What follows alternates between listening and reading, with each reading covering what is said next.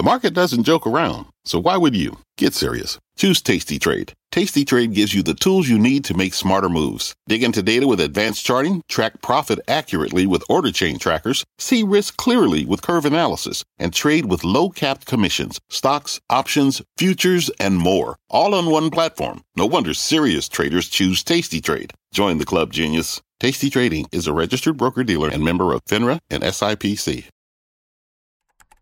Bring in show music, please. Hi, I'm CNBC producer Katie Kramer. Today on Squawk Pod. A number worth paying attention to. Inflation falling to its lowest rate in more than two years. Is inflation going to come down faster than the economy deteriorates? Have the Fed's policies cooled the heat without stalling growth? This is exactly what a soft landing looks like. And the fact that everyone now expects it makes me think that now it won't happen because we've jinxed it. One big deal back on. Microsoft winning the fight against the FTC to buy Activision. This is the much bigger, this was the whale, and they missed this one. What it means for regulators against big companies getting bigger. Antitrust attorney Jamillia Ferris joins us. Her decision brings out all the hallmarks for why vertical deals, which is what this is, are hard to challenge. All that today, plus Joe Kernen and Melissa Lee take on stock surges for weight loss meds, Disney's global plan, and the looming strike deadline in Hollywood. Have you ever tried to act? Every day, Joe. I sit here next to you and I smile. All right. It's Wednesday, July 12th, 2023. Squawk Pod begins right now.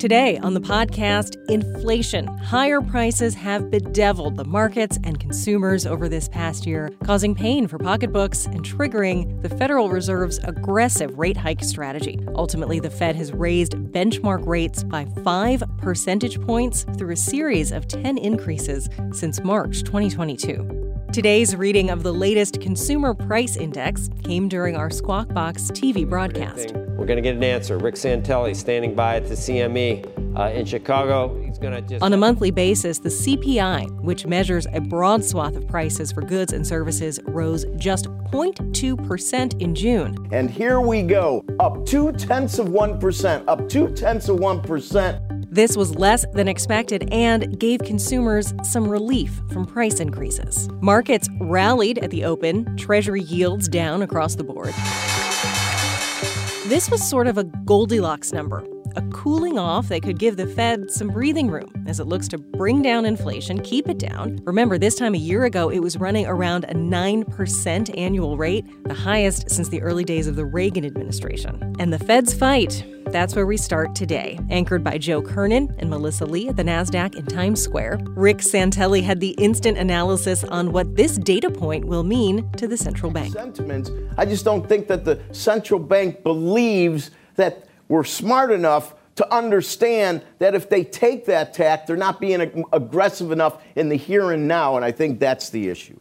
Right. All good points, Rick. Uh, thanks. Stay with us. Uh, let's bring in a few more uh, voices to talk about uh, this new data. Allison Schrager is a senior fellow at the Manhattan uh, Institute. Betsey Stevenson is an economics professor at the University of Michigan and a former member of the President's Council of Economic Advisors. We also have our own uh, senior markets commentator, Mike Santoli. I'll get to you in a second, Mike. I, some interesting uh, Bitcoin, gold, the dollar index. I mean, it, they're all like just quick moves. So this was uh, a, a, a, number worth paying attention to. Allison, Fed's going how many more times? Um, well, I think well, it'll depend certainly on the next report. This was expected to be good. It was. But I think there's still reasons to be concerned, particularly that inflation's still high in services. And that suggests that this last, you know, 200 basis points might be a little stickier and a little bit more entrenched than what the fall might not continue to be as fast and as steady. So I think, yeah, um, potentially we might be going another 75, but it'll probably we'll know more in the fall for sure. Professor Stevenson, what, what, do you make of this number? It's progress, but uh, it, it, is it going to be uneven from here on? Well, let me just say, I, I think another 75 would be a mistake. And what we're seeing in this number is that this is a game that requires patience. Uh, it is coming down. Uh, we got a little stuck on core, and I think everybody's a little nervous. I think if we had seen another month of you know 0.4, I would have been very worried. I'd be saying something very different. But we're seeing it come down. that point two is exactly the number we needed to see to have, you know, year over year get down under 5%. The, the thing the Fed has to do is it's made a promise to raise rates at least one more time. So it's going to have to do that because it sort of made that promise. It's built, built those expectations into the market. And then I think they really need to be pointing out how inflation does have to come down slowly and it requires patience. The rate increases they've already done are still working through the system. That's why we see the number we're seeing today. And they're going to have to uh, you know, give it time to continue to work through the system. Look at the jobs report we saw last week. We see a, job, a labor market that is slowing, not crashing, but slowing. We see inflation that is slowing. This is exactly what a soft landing looks like. Wow.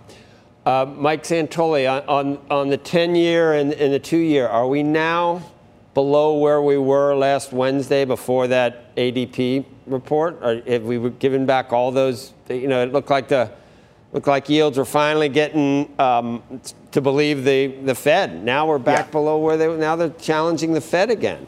Well, I think they're believing the Fed in terms of the next, you know, 100 feet of road right ahead of us, the July meeting. I think that's pretty well priced at this point. Uh, the Fed has been saying, I think they've been trying to send the message, Powell has, that they're willing to allow just time at these yield levels to do some of the work for it. And, and one of the reasons stocks have been able to do well this year, the whole equation has been is inflation going to come down faster than the economy uh, deteriorates or demand slows. And that's been the case. Inflation has been more benign than, uh, than the concerns about growth have really taken hold. And so that's a comfortable spot to be in. And then when you're talking about a meeting in a couple of weeks for the Fed and then nothing in August, you have a September meeting, that's very much open. I think what you're seeing the market say is a better chance that the Fed's just about done. And by the way, the Fed hasn't been the main story for a while. The market's been acting as if inflation was mostly a 2022 problem. We're one year past that peak stagflation panic we got in markets with the 9% CPI, people assuming that uh, recession was here. And we've been, I think, essentially uh, making our peace with the current uh, current yield levels. Uh, who knows if that uh, if that continues? I do think the market took a fair bit of credit for a pretty good inflation print today before we got it. There was a lot of confidence building that it was going to be a downside surprise. Question about whether we can persist around these levels of CPI. I mean, the drop in yields, Mike, is giving a free pass, at least for now, to the tech trade after a torrid first half rally. I mean, we questioned whether or not they can run, and we're seeing the pre in reaction at least. Um, some fairly big gains, particularly among the higher multiple stocks like an Nvidia and a Tesla.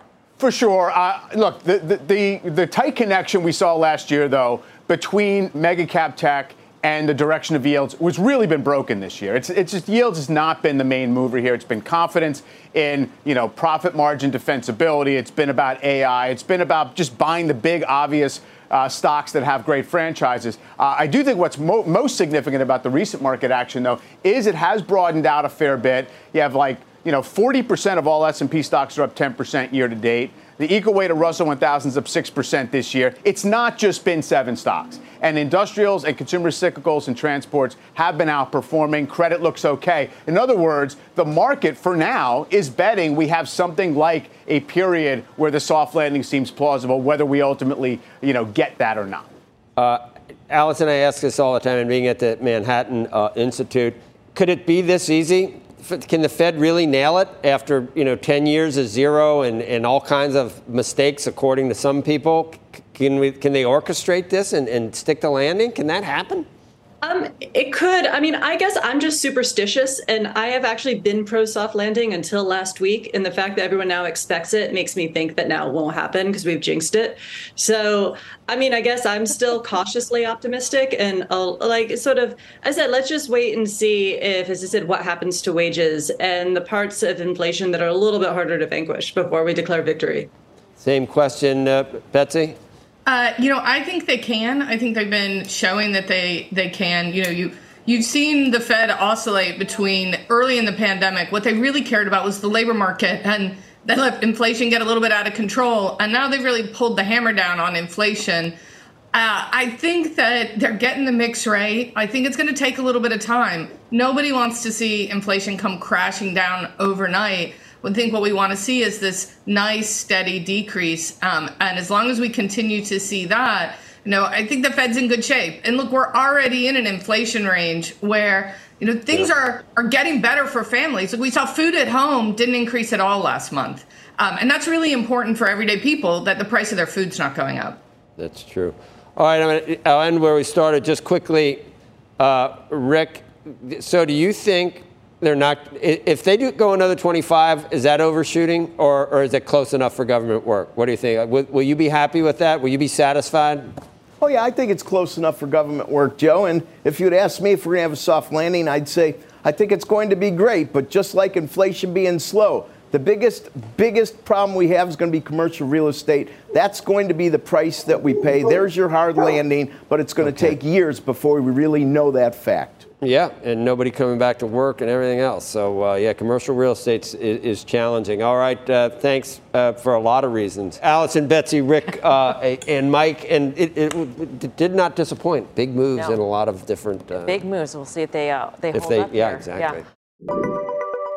Disney reportedly exploring strategic options for its Star India business, including a joint venture or sale, the Wall Street Journal reporting that the talks are in very early stages. And while no potential buyer or partner has been approached so far, the company has talked uh, to at least one bank about the ways to grow the India business. Uh, that will just uh, be just one of the many topics of discussion with Disney CEO Bob Iger when he talks to David Faber in an exclusive interview on Squawk Box. I almost just said David. That, David. I almost just said when he talks to David tomorrow. Oh, like he's Cher. Almost like he, like he's uh, Madonna. Well, Madonna. was.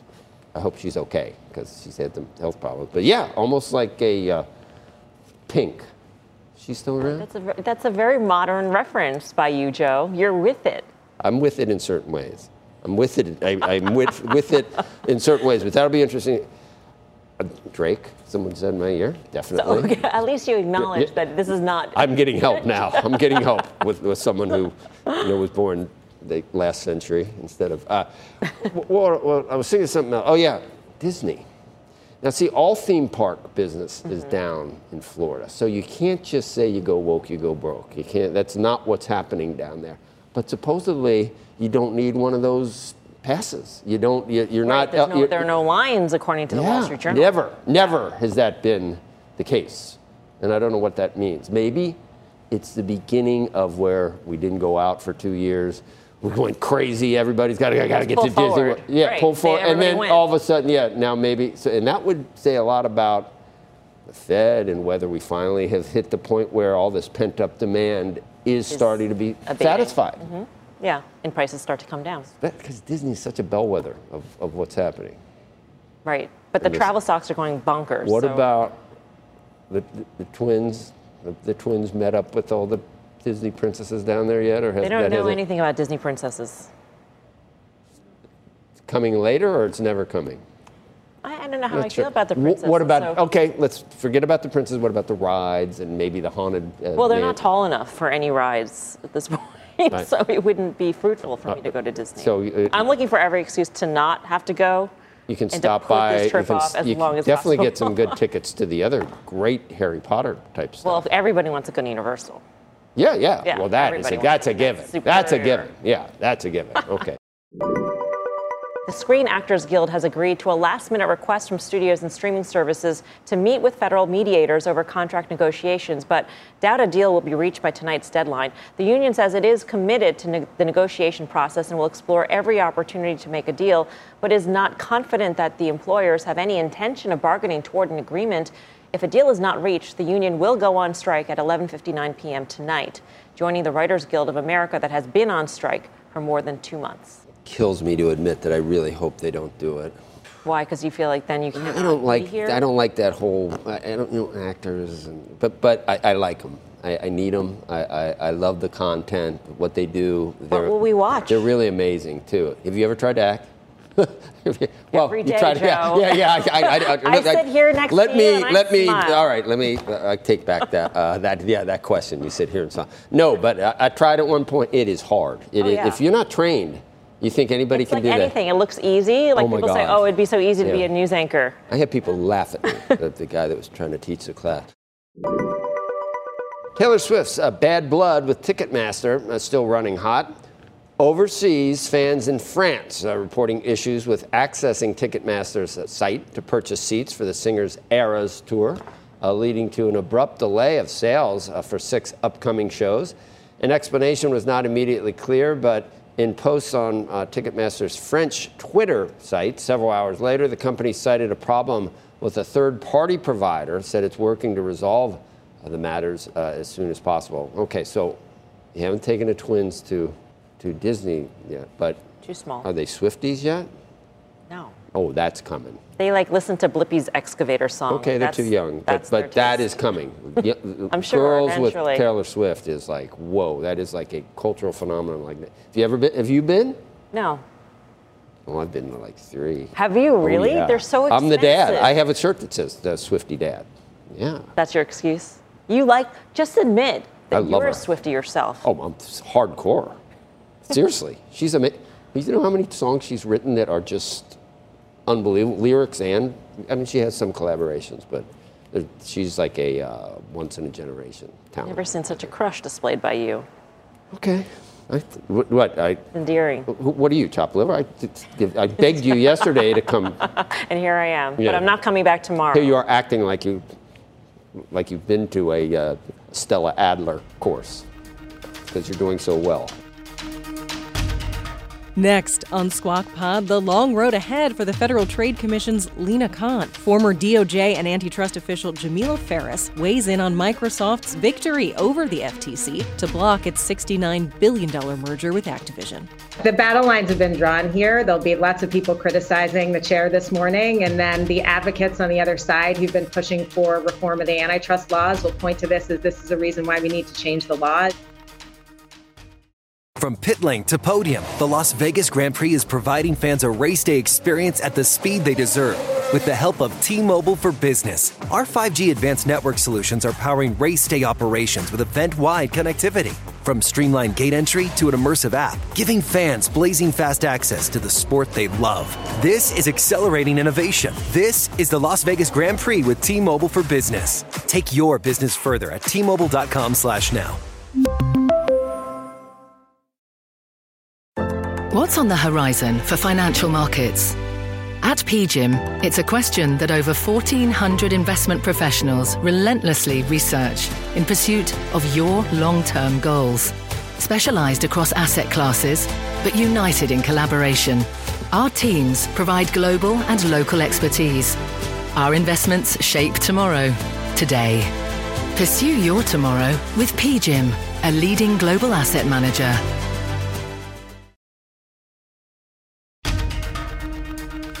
This is Squawk Pod from CNBC. Here's Joe Kernen. Stand by, Joe. His mic, cue. Shares of Activision Blizzard uh, surging more than 10% in yesterday's session, uh, hitting their highest level since 2021. Federal judge in San Francisco, a Biden appointee, so this is not, you know, MAGA judge, uh, denied the FTC's motion for a preliminary injunction to stop the fif- uh, $69 billion deal. The ruling said the FTC failed to show the deal would result in substantial reduction in competition that would harm consumers. And a spokesman for the FTC said the agency was disappointed in the outcome given uh, the clear threat this merger poses to open competition. Overseas, British regulators are preparing to consider Microsoft's proposal to resolve antitrust concerns in the UK uh, after moving to block the acquisition in April, suggesting the parties may come to a resolution. Bobby Kotick, Activision Blizzard CEO, he's been confident. He was on here right on the set saying he, he said they're going to prevail. The EU, I mean, if the EU is okay with it, I don't know what the UK is thinking. I really don't, but we'll see whether They'll they probably settle. They'll probably settle. out. But but here, the the two other platforms that the FTC is reportedly worried about not getting Call of Duty. On one of them, under oath, they said we'll keep selling it to Sony. On the, on the other one, they got a 10-year deal mm-hmm. with the other company to, to let them sell Call of Duty. It ma- makes no sense to not have it on different platforms to sell more. So you know, they, the, Lina Khan supposedly says it doesn't take both. You, ca- you have to be, have the ability to, to deprive someone of it, and you have the ince- you have to have the incentive to want to deprive another company. Uh, you got to have both. If, if you just have the ability but have no incentive or no Right. reason to do it, why do you just pick one thing and say that that's going to do it? Right. Um, Satya Nadella did say in testimony that he was open to the open console, that open platform. But right now, right. there are these agreements in place. Right. So it, it wasn't like and it's he was against it, it's it a nascent all. industry. It's a, it's cloud based. Right. Everybody wants to build that out, and it, it just makes no sense. And you, you, shouldn't go in there with an ideology as head of the FTC that but, but the, with this, Elizabeth Warren ideology that all mergers are bad. But this loss was a huge blow. I mean, they you know they had other smaller losses like Meta trying to acquire Within. You probably yeah. never heard of Within because it's so mm. small. Right. So they tried to block that too.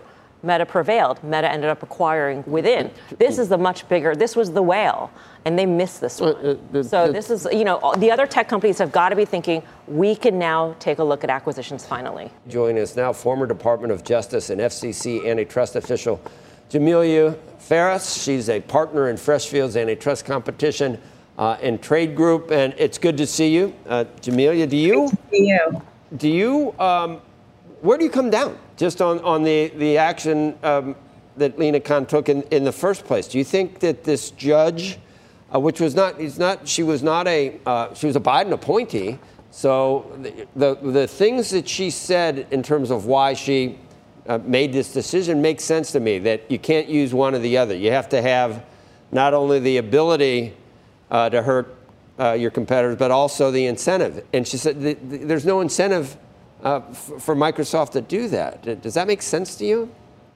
Yeah, I mean, look, her decision um, brings out all the hallmarks for why vertical deals, which is what this is, a deal not involving companies that compete today, um, are hard to challenge. And she talks about that in the case. She cites um, AT&T, the AT&T challenge, saying, you know, the, the agencies haven't won a deal like this in um, years. So uh, that part is not hugely surprising um, in terms of the outcome.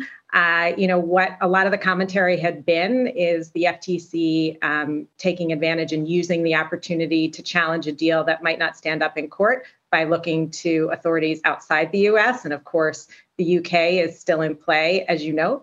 Um, but it points out the challenge of these kinds of deals being blocked in the U.S. court, even while the agencies had ma- have made it, you know, part of their mission to challenge them. Chair Khan obviously has a, her own point of view on antitrust uh, in general. Do you understand it? Is it? It's. I don't want to be too simplistic, but are, are mergers just bad in general, in her view, or, or just by definition anti-competitive? And, and is that good? Is that good to cast a pall on, on just the whole uh, deal making ability? Over time, hasn't there been some societal benefits to uh, to, to, to mergers? Are they all bad? Yeah, well, you know, it's hard to be categorical here. Some mergers are bad, some mergers are good. That's why you have a system in the US where you go to court and present the evidence. Um, I do think the agency has been quite clear about their mission to challenge mergers and their concerns about consolidation.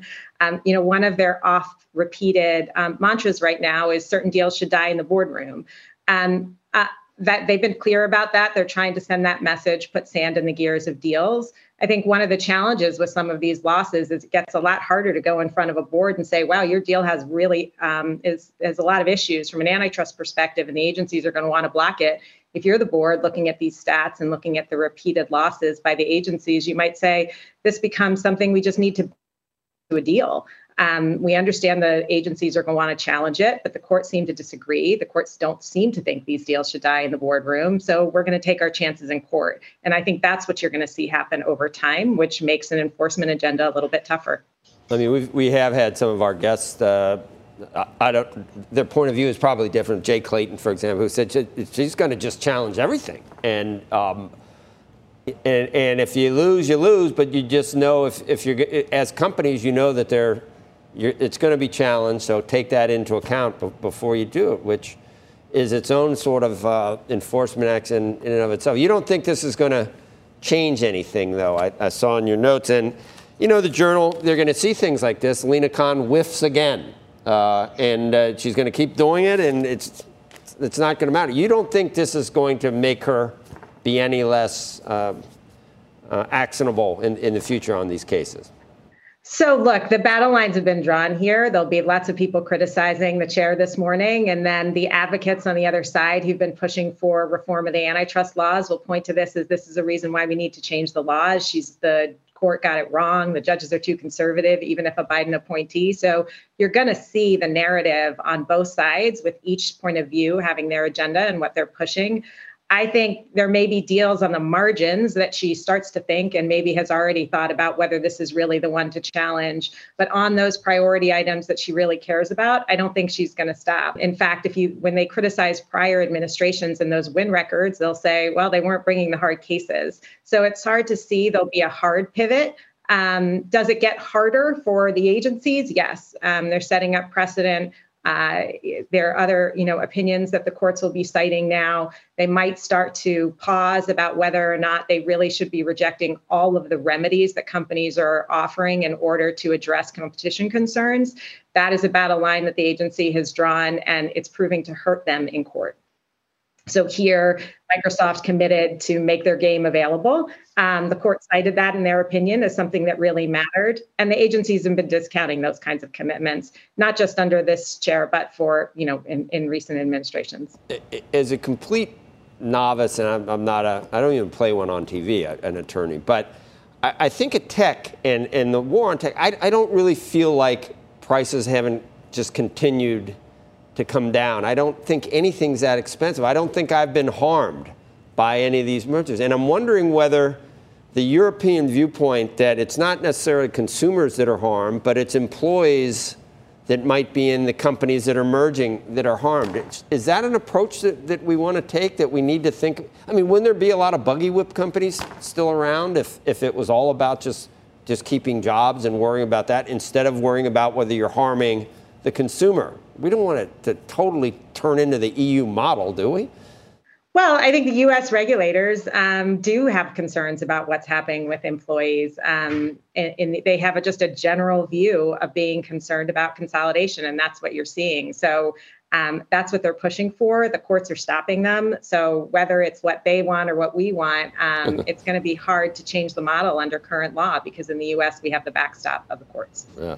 So you got one agency worried about jobs, and you got the Fed, which wants to put people out of work. So we got to figure out uh, which which agency has the, has, has the right move. It's good to have you on, and. Uh, Thank I think you. it'd be a great resource for us in the future since we're going to keep bringing all these cases, uh, Jamillia. Always so, a lot of antitrust news these days. It, it, there is. All right. Thanks for, uh, Thanks. for, for coming on. Okay. See you. Cheese will be next. Coming up, is everybody on Ozempic or Wegovy? The big business of diabetes drugs for weight loss and the potential risks. Healthcare analyst Jared Holz. Novo and Lilly have both been rocket ships. I think both stocks go up to the tune of, you know, potentially 10%, maybe a little bit more, if it seems that the drug arm is clearly benefiting. Squawk Pod will be right back. From their innovative practice facility to unmatched views from the fairway, the PGA of America is helping lower scores and elevate fan experiences with 5G solutions from T Mobile for Business. Together, we're using AI powered analytics to expand coaching tools and bringing fans closer to the pros with 5G connected cameras. This is game changing innovation. This is the PGA of America with T Mobile for Business. Take your business further at T Mobile.com/slash now.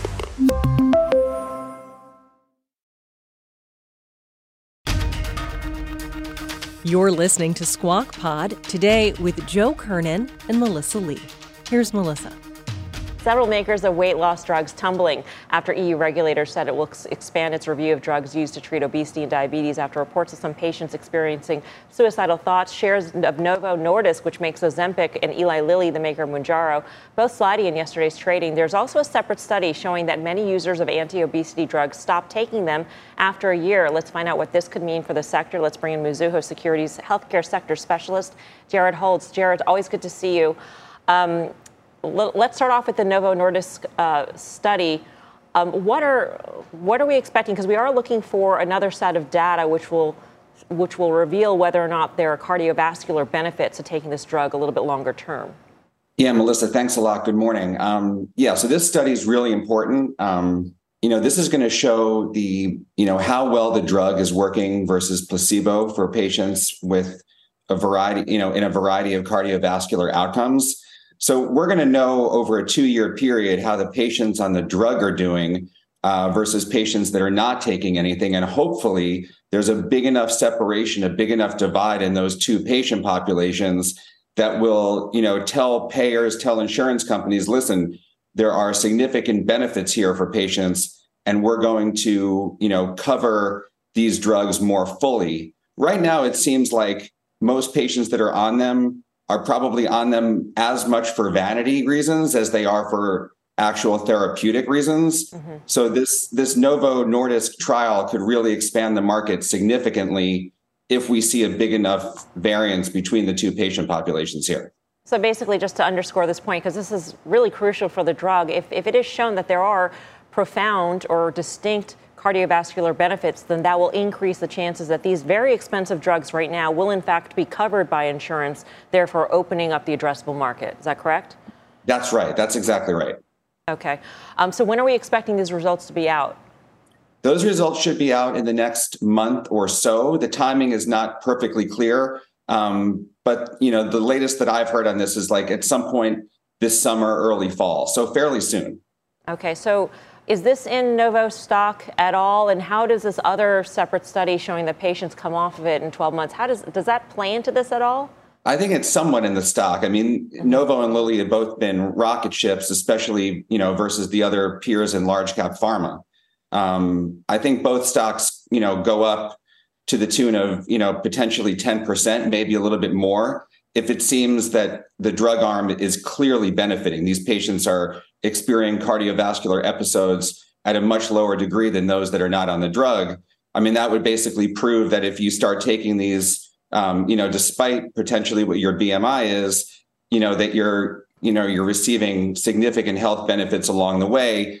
That's really crucial for insurance companies because they don't want to pay for other therapies, you know, and this would kind of, you know, tell them that if you take Ozempic or one of these other drugs, then your likelihood of taking a, a bunch of other therapies along the way is is reduced. And so their cost doesn't go up as much. If if not, you know, it's going to be tougher. Um, these other reports are around getting off in one year, I mean, not that surprising. Um, you know, if you see the the weight loss results that you want to over a year, you know, I think the you know proclivity for most patients would be, you know, stop treatment, you know, see how you feel, maybe make some better decisions with respect to lifestyle choices, diet, exercise, and then you know, go back on the drug as needed. To me, it's almost like a, an as needed drug. I'm not really sure how many patients outside of the, you know, morbidly obese are going to use this chronically. So I wasn't ultimately that surprised by that. Jared, do you under do we understand the, the actual neurological mechanism for this? And I, I mean, I've seen uh, SSRIs and, and, and antidepressants that that have uh, this this weird characteristic of, of uh, causing suicidal thoughts. Are there neurotransmitters? I guess there must be. If it makes you feel like you don't want to eat, by definition, there's some brain activity there with neurotransmitters. So is that is that how is that what they tie it to? That, that does sound dangerous to me, just to lose a few pounds. I mean, I think there's probably some light connection. You know, the the thing that makes me feel a little bit less concerned on this. I mean, I it, I I do think we have to continue to monitor it, obviously, but the thing that makes me a little bit less concerned is that these drugs have been used for diabetic patients for many years, and so right. um, you know, moving into the obese population. Yeah. Yeah, we probably you know, know, if, if there was a, you just do the math on any type of percentage and, and you would say, what about yeah much lesser, more cosmetic thing, but Ozempic face. I read about that. I don't want Ozempic face. I've got enough problems. I, but if, if you all of a sudden look all sallow and, and uh, you know, like corpse like, what? I mean, that's like my baseline, so I kind of understand that. But um, I, I, don't, I don't know. I mean, I think if yeah. you're if you're very, very heavy, you've got other issues to deal with. I mean, I, yeah. I think again, right, right, a lot right. of this is a right. lot of this is patients that are taking the drugs that probably are more borderline. And so if exactly. they have events on the All other right. side, it is what it is. Right. Yeah. You look great. All right, Jared. Uh, thank you. I'll see you Friday. See you Friday. I'll okay. see you tonight. All right. Kelly, Kelly tomorrow. And that's Squawk Pod for today, this Wednesday. On our rundown tomorrow, don't miss CNBC's David Faber with Disney CEO Bob Iger. You will get it right here in your podcast feed, so stay tuned. Squawk Box is hosted by Joe Kernen, Becky Quick, and Andrew Ross Sorkin weekday mornings on CNBC at 6 Eastern. Our thanks again to the one and only Melissa Lee. I have a shirt that says the Swifty Dad. Just admit that you're a Swifty yourself. Oh, I'm hardcore. And our thanks to you for listening. Please click that follow button and get the best of our three hour morning show in Squawk Pod every day. We'll meet you back here tomorrow. We are clear. Thanks, guys.